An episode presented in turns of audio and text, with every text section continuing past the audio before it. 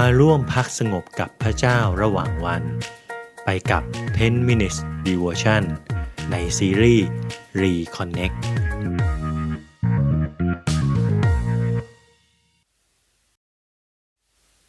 สวัสดีครับพี่น้องที่รักในพระเยซูคริสต์ทุกๆท่าน วันนี้การอธิษฐานตามอย่างพระคัมภีร์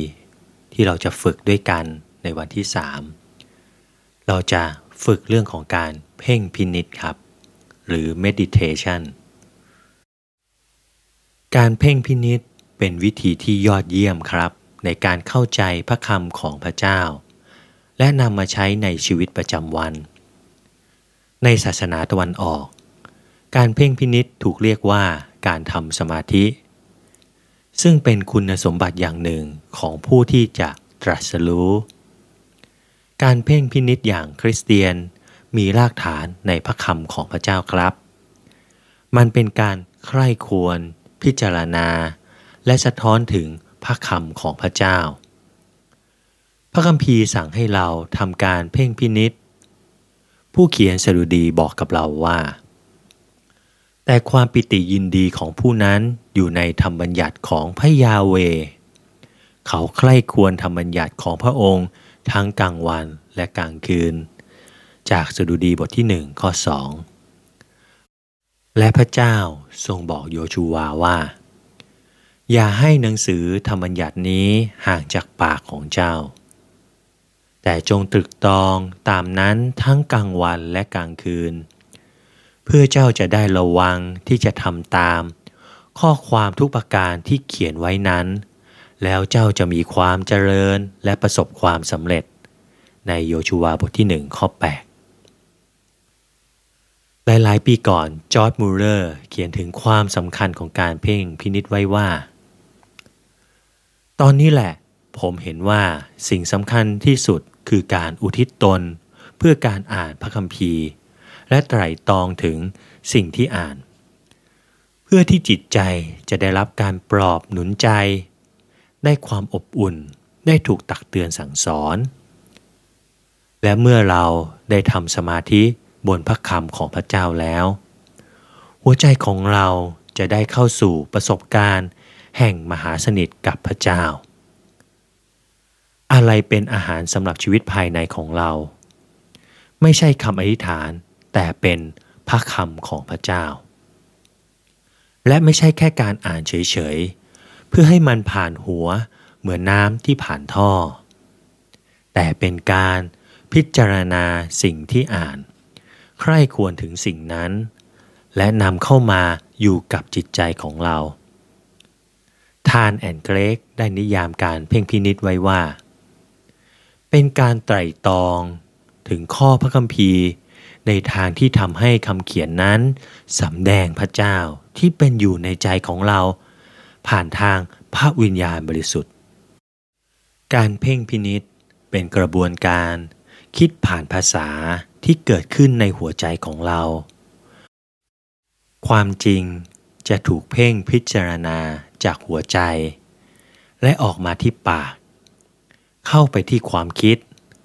และกลับเข้าสู่จิตใจ คนที่ทำการเพ่งพินิษกำลังพยายามทำความเข้าใจว่า เขาจะเชื่อมความจริงในพระคัมภีร์เข้ากับชีวิตได้อย่างไร การเพ่งพินิษช่วยให้เราเข้าไปถึงเรื่องราวในพระคัมภีร์ ผ่านประสาทสัมผัสทั้งห้าให้ได้มากที่สุดเท่าที่เราจะทำได้ โดยผ่านกระบวนการนี้เราจะเป็นผู้มีส่วนร่วมแทนที่จะเป็นเพียงผู้เฝ้ามองดู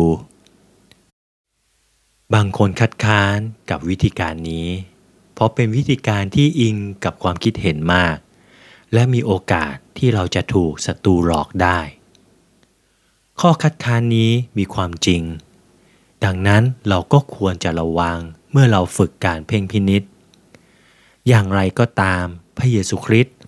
ได้ใช้จินตนาการเมื่อการทรงสอน เช่น พระองค์ทรงเล่าเรื่องชาวนาที่ออกไปหว่านเมล็ด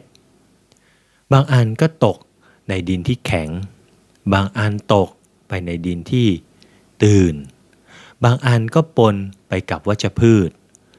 และบางอันก็ตกลงไปในดินที่ดี ดังนั้นคนอ่านสามารถเข้าใจในสิ่งที่พระเยซูพยายามจะสื่อได้อย่างง่ายดาย เราสามารถนึกภาพเรื่องราวนี้ได้ เราสามารถสัมผัสกลิ่นดิน และรู้สึกถึงความแรงของแดด เมื่อเราทำการเพ่งพินิษกับพระคัมภีร์ที่เราอ่าน และใช้ประสาทสัมผัสของเราในการเข้าใจ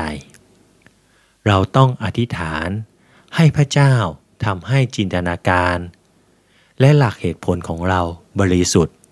เพื่อที่เราจะรับรู้ได้ถึงความจริงที่พระเจ้ากำลังจะบอกกับเรา แนวทางในการฝึก เพ่งพินิษก็คือการเตรียมตัวครับทำตัวให้ผ่อนคลายในที่เงียบๆและสงบสำหรับบางคนอาจจะเป็นห้องพิเศษในบ้าน ในสวนสาธารณะ หรือบริเวณนมัสการภายในคริสตจักร ที่ที่เราเลือก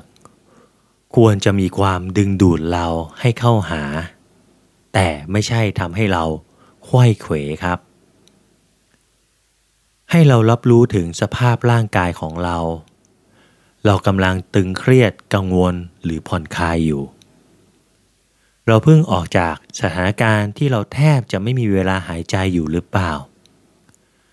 ร่างกายเรากำลังบอกอะไรกับเรา ถ้าเราเหนื่อยอยู่ เราจะทำการเพ่งพินิษได้ลำบาก เพราะเราอาจอยากจะหลับครับ